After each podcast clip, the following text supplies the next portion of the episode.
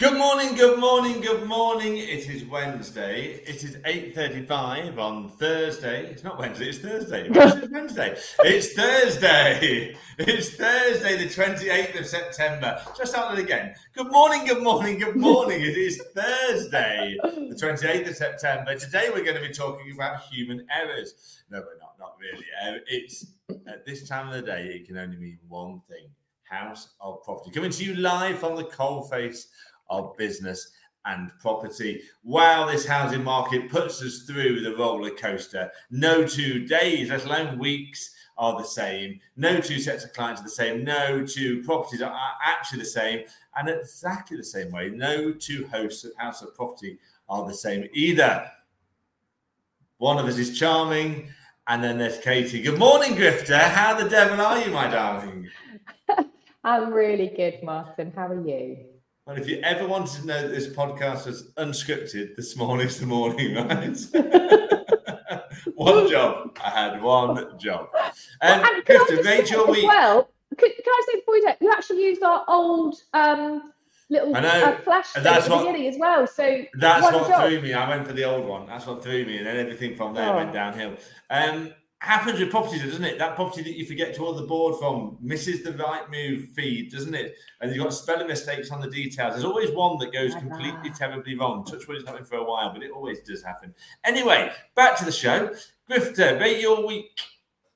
Um, I think it's got to be about an 8.7 this week. I've had a week of learning. I'm very excited about it. Um, they always say, don't get jaded, learn something new, learn something new every day, don't they? And I've certainly done that. So I can share a little bit later on with everybody. Martyn, rate your week. Oh, it's been a good one. It's a snippy week, snippy, snippy. And it's got I'm going to go at a 9.2 again. 9.2. Everything's a challenge, don't get me wrong, but mm. um, there's been some wins. Some clients have come back that we were have been working on. I don't know about you, and I'd love to know what people are thinking who are watching the show. But the stabilizing of the interest rates last week may have just given a little bit more confidence and activity to buyers as market appraisals have increased, viewings have increased, and offers have started to come in. Maybe people are feeling that rates have peaked bank um, on the bank rate. Mm. I, hmm. I, think it might go up again, but we're not going to review now until November. So we get through our autumn busyness through, uh, yeah. through September and October before the next rate rise. And mortgage rates have just cooled down a little bit um, mm-hmm. for you, both your two year, five year, and 10 years. So it's and I don't know, I'm I'm a lot more confident than I was this time last week. Do you think it's the right balance then? Mm-hmm. Oh, the right balance in into oh, it's like our show, isn't it? The one where we talk about the right balance much, much more.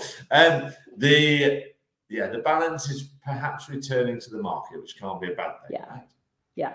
But what we were meaning, weren't we, about the title of the show, about the right balance, is everything in the day to day jumble and topsy turvy crazy thing that is a business that you run or that you work in. And what I mean by the right balance is are we finding that some clients are taking 90% of our time and others are only taking 10% of our time? Or are we finding that actually we have got the right balance and everyone is really, really lovely and they don't ring up and and complain. They don't go, Where are my viewings? They don't go, Where's my feedback? Obviously, that never happens with great agents because you're always uh, reactive, uh, sorry, proactive, not reactive. But actually, do we have the right balance? So we've got the right variety of clients? Have we got the right variety of stock that we're selling? Are we talking to the right people? Are we doing the right prospecting? That's what I mean about the right balance. Do you think you've got the right balance in your day to day business at the moment, Martyn? I think that's the constant challenge, isn't it? 80% of your problems come from 20% of your customers. Is that fair? That old 80 20 rule. But now, probably more than ever, making sure that you understand who your key client profile is. It's like the zebras, isn't it? The zebras, uh, the zebra profiling, isn't it? You know, lions on the savannah in a pack can run around all day trying to chase warthogs and rabbits and they'll still be hungry at the end of the day and probably burn more calories picking up warthogs and rabbits. Where if a lion sees a zebra and kills that zebra, they will eat for a week. So, who are your zebras in your marketplace that you want to go out there and make sure are on your business? You can be busy fools by going around Yeah. and eating warthogs and rabbits, where if Yeah. you identify and as a team understand who are your zebras and go and get them, then that's most Absolutely. important. Who is your key client profile? I think that's really important for properties and people type. Yeah, so it's a client av- avatar, really, isn't it? That's what the kind of buzzword is at the moment because we like a bit of bingo lingo. Um, so I have this week um, turned down some listings um, because those properties don't fit the profile of what we're trying to sell. We've already got a couple of this particular style of property, and they aren't really going anywhere fast. They, they're at the lower end, they're the more mobile end of the market. Um, and we've just decided, you know what? we've, we've got enough stock there that actually taking on another two, if the current ones aren't moving, that actually is business suicide. Why would we do that? Why would we spend money in order to sit there and service a client that we know is unlikely to sell in the short term? So I think it's that, isn't it? Winning is fantastic and we love that. We're highly competitive people. We've talked about this industry being very, very competitive. And I want to win that listing. And some agents are targeted to do that, aren't they? As part of their listing, they've got to get this many listings.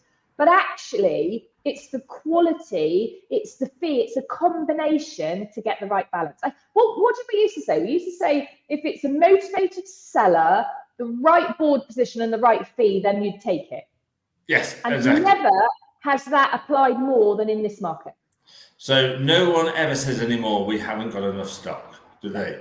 Everybody has got enough stock. Most areas of the country have increased by the availability of for sale property by between a third and, and half, a third and 50, Mm. 33 and 50 percent. So agents have now got more clients to service, more vendor care calls to have, more advertising to spend upon, more viewings to arrange and conduct, more business all the way along the line. So if you're not careful, you end up being being piling on extra costs because all of a sudden you think, oh, I need another person, or I need to go and do this at marketing strategy. You start piling in the costs and you've not got necessarily the right people. So it's Mhm. making sure that now you are choosy. So is it the right price? Is it the right business opportunity? Is it the right client? That won't be the same for all business strategies. No. Strategies. I get that. And some businesses will be just sign properties and, and stock build. It's the autumn stock build. Let's have houses on our books ready for the winter. But I would urge some to be cautious of taking that strategy. Now, we like to have a bit of fun, don't we, on our unscripted show? And I think that everybody needs a bit of a smile at the minute. There's been lots of sort of doom and gloom. Everywhere is a disaster. The government don't know what they're doing. They're pulling things left, right, and centre. I've got landlords coming in saying they've spent thousands of pounds on improving their properties and they didn't need to. But actually, yes, they did because that's a good landlord and they're improving things. So we won't drill down too much into that but generally it's not a it's not a happy smiley bubbly kind of economy at the moment is it we couldn't say that so actually we wanted to inject some fun and excitement fun. into into things didn't we and we love a bit of bingo lingo we love being able to drop in little sort of snippy bits don't we that would get into um, you could use in appraisals or talking to clients or, or making making your team laugh, making your family laugh, and and rather than telling loads of stories about how uh, how terrible your, your week's been and that you stood stood in dog food twice and got a parking ticket. But anyway, Oh wow, that kind of week was it? Excellent. yeah, That's that good. kind of And still, it was So an eight I- points. wasn't it? I've been thinking about oxymorons. Mm. Now, oxymorons. Martyn, tell me what an oxymoron is. I sold purple brick sign. No, uh, I didn't mean that. um, so an oxymoron is something that's ironic within a statement, isn't it? Yeah, yeah. Or wrong Kind within a statement. Give an example. kind of. So an example is, and these have really made me laugh my socks off this week because I've been thinking of them because we both use them all the time without All the thinking time. about it. And and you listeners will also um, be using them. So one of the things that I really like is original copy. So using in our industry, an original Mm. copy. Yeah. Well, you can't you can't It have doesn't make sense. copy, It doesn't make you? sense. We do Yeah. this. We do this. We talk about a live recording. You know, we sometimes Yeah. record on a Wednesday for Thursday, a live recording. I love that. Another good one is a new tradition. a new tradition. A new tradition. I, I like plastic glass. You've got to have a plastic glass at this.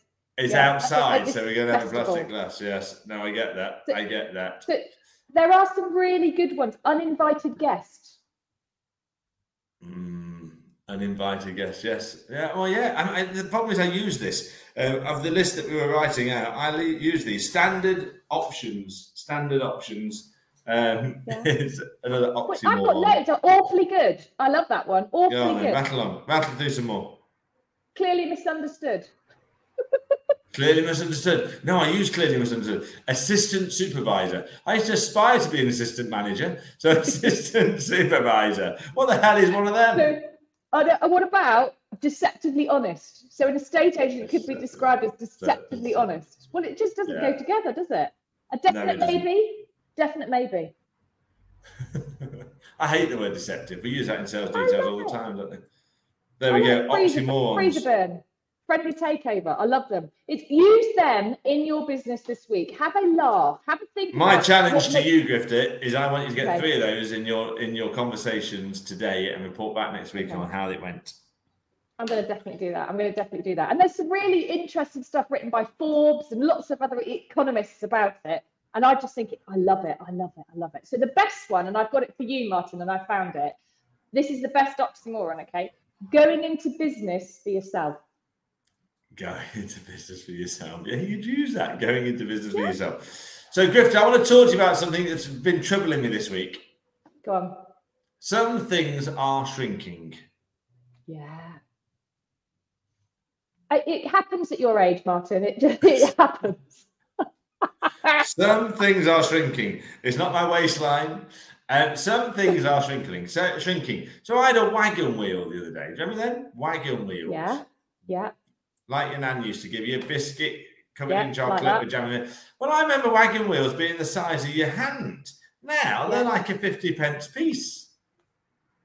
However, I think it's Galaxy, isn't it? Galaxy Mars that has hit the, or the Galaxy brand has hit the, the headlines this week about shrinkflation because they have taken. Shrink what? Shrink what? Shrinkflation. Shrinkflation. So they have taken 10 grams off the um, the Galaxy bar but they've put the price up. And this is shrinkflation, okay? Um, so it was 110 grams, it's now 100 grams. Do, do, you know, though, the other two things that have suffered from shrinkflation? No. Two items. No. Right? Magnum ice cream and Whiskas cat food.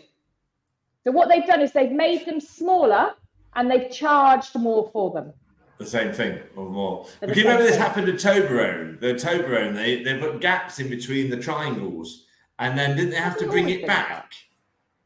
Well, but there's been loads of things, isn't it? That you just go, got like like a bottle of wine. You go, oh, this has got, oh no, maybe not. No, that hasn't shrunk place. That's just me, isn't no, it? that hasn't anyway, shrunk. Uh, you drink more. You just drink more. Top Economist has indicated that this is a psychological way of duping the consumer into making a purchase without fully understanding the cost. And I thought actually you could use that in a state agency. Yeah. So not necessarily shrinkflation, but you could turn around and go, well, actually, there's 10 things we could do, but we're only going to do five of them for you. But actually, on the other hand, duping the consumer, and there's been a headline this week about an estate agent doing exactly that. When was the last time you sat and went through your your, your contract and explained all the bits and pieces that mm. you're meant to, all the ins and outs, the time, you know, what a sole selling rights is, or whatever yeah. type of agency agreement. When was the last time you actually sat down and went through that with someone? Because this is another example, exactly Yesterday. what I said, duping the consumer into making a purchase without fully understanding the cost. And with digital now, we assume, don't we, when you send a contract through, and I've had one signed overnight and I'm really excited about it. And then I read about shrinkflation and thought, actually, do you know what? The consumer doesn't necessarily know the whole ins and outs, although you flag it up and put examples of what this means. Mm. You still need to take time, to find that right balance to go through things with the client. So you can use shrinkflation in the property industry. I like the idea of shrinkflation. That's just something we can use in the shrinkflation. Um, but it's really important, isn't it? You know, yesterday I was quizzed by a, a client coming to the market about sole agency and when Ooh. they're entitled to a fee and when they're not. And actually, they felt that some of it was unfair under the sole agency that if they brought a, part, a, a private buyer to the table, that I wouldn't be entitled to my fee under sole agency. Well, that and that is what it is. And so she, that doesn't seem very fair.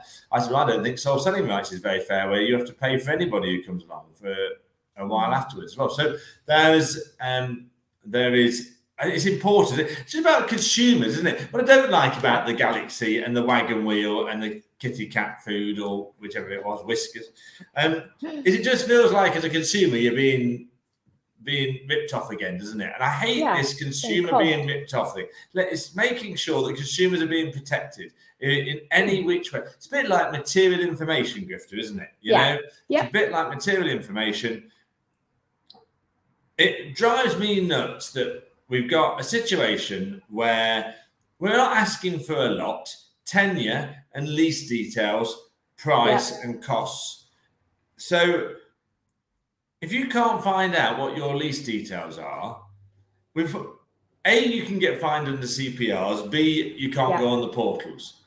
But yeah. to just turn around and say, mm-hmm. ask agent and then get on the portals is not lazy agency, it's shit agency. But it's it's it's it's illegal, isn't it, under the CPRs? You're, yes. you're breaking the CPRs, and that is unlimited fines and up to two years in prison. But as we know, because I think I talked about this a couple of weeks ago when I had a little walk around my local town, there are agents not putting up the council tax ban. There are agents not putting up the details that you need. And there was a, a, good podcast last week with Bold Legal Group um, and Trading Standards, James Munro and his colleague mm. as well. And that indicated that at some point in October, and I don't forget, it's the 1st of October this coming Sunday, there's going to be parts B and C going to be rolled out. Yeah.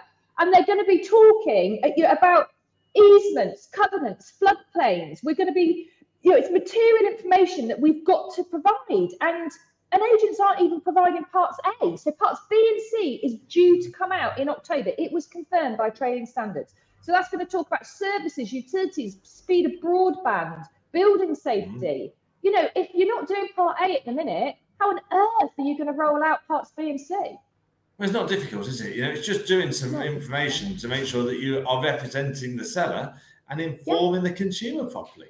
I mean, it's supposed to be a light-hearted show, but it gets on that? my wick. How would you go about doing that? I have, I use the Propertymark property information questionnaire. Now I know there's other yeah. questionnaires out there, BASPI and all that kind of thing, but the property information questionnaire gives you that information from the client, and the client is covered under CPRs in the same way that we are as estate agents to make sure that we're not being misled. So yeah. part of your due diligence is just, and it is time consuming. It's an 18-page document. I get all of that, and we just want to get properties on the market, but it doesn't commercially disadvantage you it commercially disadvantages the seller and the buyer. And so, therefore, yeah. you need to be doing it properly. I don't think there's any excuse for it, really. Um, and if anybody wants to talk to me about it, then message me and I'll quite happily chat it through with you. It's not difficult, it's just really important. And yeah. I mean, imagine being a consumer, you're looking on a property portal at night and you're looking at you're a first time buyer, you don't really understand the process anyway. And you want to understand that you're buying a flat, you're buying your first flat, and you look on there, and I don't really know what ground rent and service charge is. To ask the estate agent. Millennials don't like getting on the phone or emailing people, and um, and we can't even tell them how much it's going to cost them a quarter or a year to be running that building. It's just, I don't understand it. Can you imagine if it was your son or daughter and you thought, oh, we just won't find out. I Don't tell them that information. Go and have a go and then spend a load on the solicitor and then find out that you can't afford it. It's just wrong. Anyway. So you could turn around and say that actually this is a brilliant business opportunity, yeah? Because how many times do you get asked, so Martyn, I'm going to instruct you that how quickly, how quick can you get on your the property onto the market? Because the agent down the road says they can get it on this afternoon. On today, yeah. Yeah, yeah. But actually, that's a great business opportunity because you can forge additional relationships with local conveyancers. You can you could go online with it. You could produce the Sprift or Home Search or Spectre data, produce a link yes. to it. There's lots you could do. You could push forward your sale ready properties because actually you are compliant. But that is it. It's pushing forward professionalism because these material information sort of bits and pieces were traditionally a role of the solicitor or conveyancer to provide. Yes. But actually, it's an additional string, extra work, you could say, for an estate agent, but use it as a business advantage. And just because we've got the sales bit, believe you me, lettings will be coming down the line right, right behind us, won't it? Snipping at our heels, Martyn. Think they've got think they've got enough legislation to deal with. So, Griffith, I've got a, I've got a fun challenge to ask yeah. you, really, and that.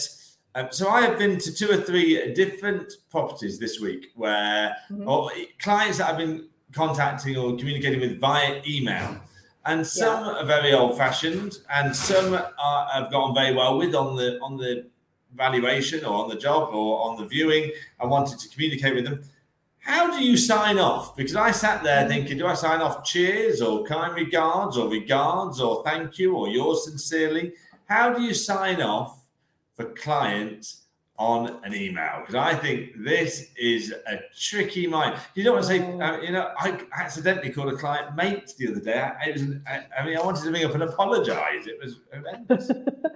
well, you've got to have that fine line, haven't you, between kind of what what's what's kind of a bit friendly and what's professional. Yeah. So, like you say, what what's a mate and what's a business relationship, and you've got to be you know mindful that you don't you don't cross the line it's like putting a kiss on your whatsapp you don't do it yeah um so I sign off my emails. I'm very traditional because I put my name and my qualifications and everything underneath it. So I'm quite traditional. So I, I would always put, I usually put best wishes, yours sincerely, or kind regards, yours sincerely. But apparently, that's not the way to do it anymore, is it? I'm a bit old fashioned doing it like that. Isn't that a little bit like asking for naan bread, which is bread bread? An oxymoron. An oxymoron. If you if you turn around and put your sincerely kind regards, is that not kind of doubling it? I don't way. know.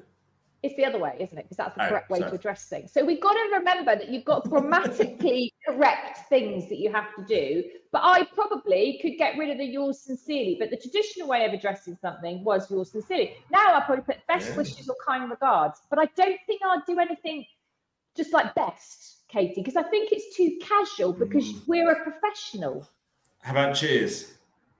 I think it's too. I think it's too. too it's too pally. It's not it's not the right message and it's really difficult because different mediums yeah expect mm. different ways you deal with it so the language for instance that you might use on instagram is different to what you put, would use on a linkedin post isn't it yes it is yes yeah yes so the same as if you sign off but you don't tend to sign off do you on whatsapp it's only really on an email or a letter that you kind of want to be a bit more in with the 2023 vibe as opposed to being back with the kind of 1990 kids. Right. Oh, I've never thought of that. Can I often sign off my WhatsApp with Martyn? But I suppose they already know it's Martyn because got a picture at the top. Yeah. yeah. So I, at the beginning, I will put Katie and then I'll t- change it to a K, and that's all I'll sign off with. I'll just put K, and I'll finish the, on on, a, on WhatsApp once I've had a dialogue with a client. But on a text, I'll always put Katie. I won't just put K. I don't know why. It's weird, isn't it? Very strange. How do you sign off? How do you sign? So the nights are drawing in, Grifter. Just to keep that positive yeah. vibe going. The nights are drawing in, um, and so you see the moon a little bit more, don't you? See the moon a bit more. Do you know how the man in the moon gets his haircut? No, I don't know how the man in the moon gets his haircut. Eclipses it. they get worse. I thought you meant to be doing a really good feel good joke to like lift us all, you know. I thought it was brilliant. I thought it was very good. They'll use it. They'll use it. You watch, I'll get the emails.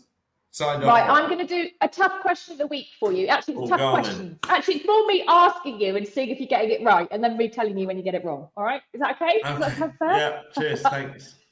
Right, so this is about how. So we talked about signing off on different kind of um, social channels. But actually, how often should you be posting on different channels, Martyn? Okay, so I'm going to quiz you on this. Okay, are you oh, ready? Okay. Yeah. Right. So your LinkedIn profile and page. How often should you be posting? Three times a week. Okay, but how many for optimum growth? Oh, I don't know. Can you get too many? I don't know. Can no. you do too many? can you not? It's sort of. I mean, are we saying sort of once a day type thing, or twice a day? I suppose. Once a day, so five to seven times a week. The, my marketing uh, people suggest for great growth. So LinkedIn profile and page, five to seven times a week for great growth. That's not out of the way. No, what I like about LinkedIn is the fact that it does give you the opportunity to demonstrate your expertise, where that's seen as a little bit dull in other channels. So yeah. um, I do like LinkedIn for that. Okay. What about Facebook? How often should you be posting on Facebook? Every single day. Well, that's interesting because that's actually they're saying once a week, yeah, ah. but up to seven times a week as long as you're doing other social channels like TikTok, LinkedIn, Pinterest, X, Threads, Instagram. I mean, Jesus Christ, where do you stop? So Instagram feed then, how often? Instagram feed. Instagram feed. We uh, we're currently three to four times a week, but I'd like to get a bit more. But I find I get very little at the weekends, so I tend to concentrate on Instagram from a business point of view to in the week. Okay, so that, that's right. Three posts a week, but five to seven for great growth. But say Instagram stories as often as possible. Yes, and I think Instagram stories are good because you can just do something ad hoc. I think you've got to have a level of consistency in your brand message with the posts. But I love stories because you can just put, oh look, up there's a deer drinking out of the pond, that kind of thing. and so Instagram Reels, because obviously, as we all know, the three blinking things are different. Yes, no, I just get my head around Instagram Reels. Um, people love Instagram Reels; they get real yeah. hits, and that's good. Um, twice a week. Once a month. Oh, oh wow! Once a month, but once a week for great growth. Yes, like okay. What, yeah. what about TikTok? TikTok's the last one then. How often should you be posting on TikTok for optimum attraction? I would have thought TikTok would be similar to Instagram Reels. So once a week for great growth, once a month normally. Is that too? Once a month, yeah. TikTok once you a month. So? Yeah. I don't know. Yes. Yes. TikTok is yeah. TikTok's hard. Well, yeah, I think TikTok is a different. It's a different. It's yeah. a different way of doing it, isn't it? You can't just yeah. plug and play what's going on in Instagram and just shove it straight into TikTok. It doesn't really work. I don't think so. Some agents are really hammering and nailing TikTok, oh. aren't they? So as I was saying before I was interrupted, what they don't say is what you should be putting on. So should it be a static content? I know that's harder for like you know Instagram reels or stories because that's it is what it is. But if you're looking on a basic Instagram, Facebook post or a LinkedIn post, they don't say actually to optimize everything. It should be video or it should be static content because you, you find and you found this as well when you've been doing say a Facebook live um, or an Instagram feed or something that actually it doesn't necessarily because you're live get the tr- attraction or get additional things just like a video doesn't. It depends what the medium is that you're putting across isn't it? Yeah. It really really does doesn't it? It's um, it's a complicated world and people spend a lot of money on it don't they? A lot of money on it. But i think what i was hmm. what i found is that authentic beats polished. Definitely definitely. It's all right to have a few bloopers out there, but keep on going like the ultimate professionals yes. like we are. Just like the beginning of the show, really. But yeah, I'll let you end it. So we've had a good old chat. We've kind of talked about signing off our emails. We've talked about signing off on WhatsApp. We've talked about the right balance, the right clients, what we should be doing. We've talked about material information. We, we've grabbed and talked about some meaty subjects and then some quite fun ones like our oxymorons and then how often we should be posting. So remember, you hear this top content here first. We know that you're going to be talking about oxymorons. We're going to see it coming out on all the social media channels. We're going to hear about shrinkflation. But remember where you heard it first. Have a great week.